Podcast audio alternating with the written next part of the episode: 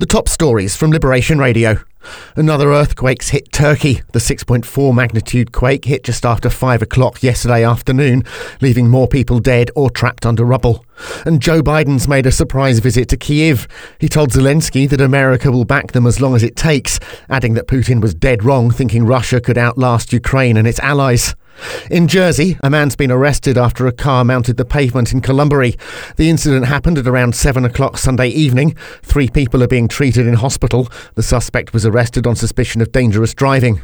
And they could build another reservoir to mitigate flood risks. Infrastructure Minister Tom Binney says it's more affordable than new drainage. In Guernsey, bystanders had to remove a woman from underneath a car after a crash on the bridge. It happened around 11:30 yesterday morning.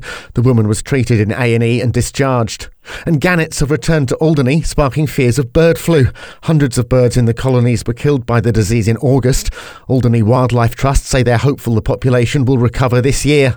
That's Liberation Radio News, sponsored by Skipton International. Make your dream home a reality at skiptoninternational.com.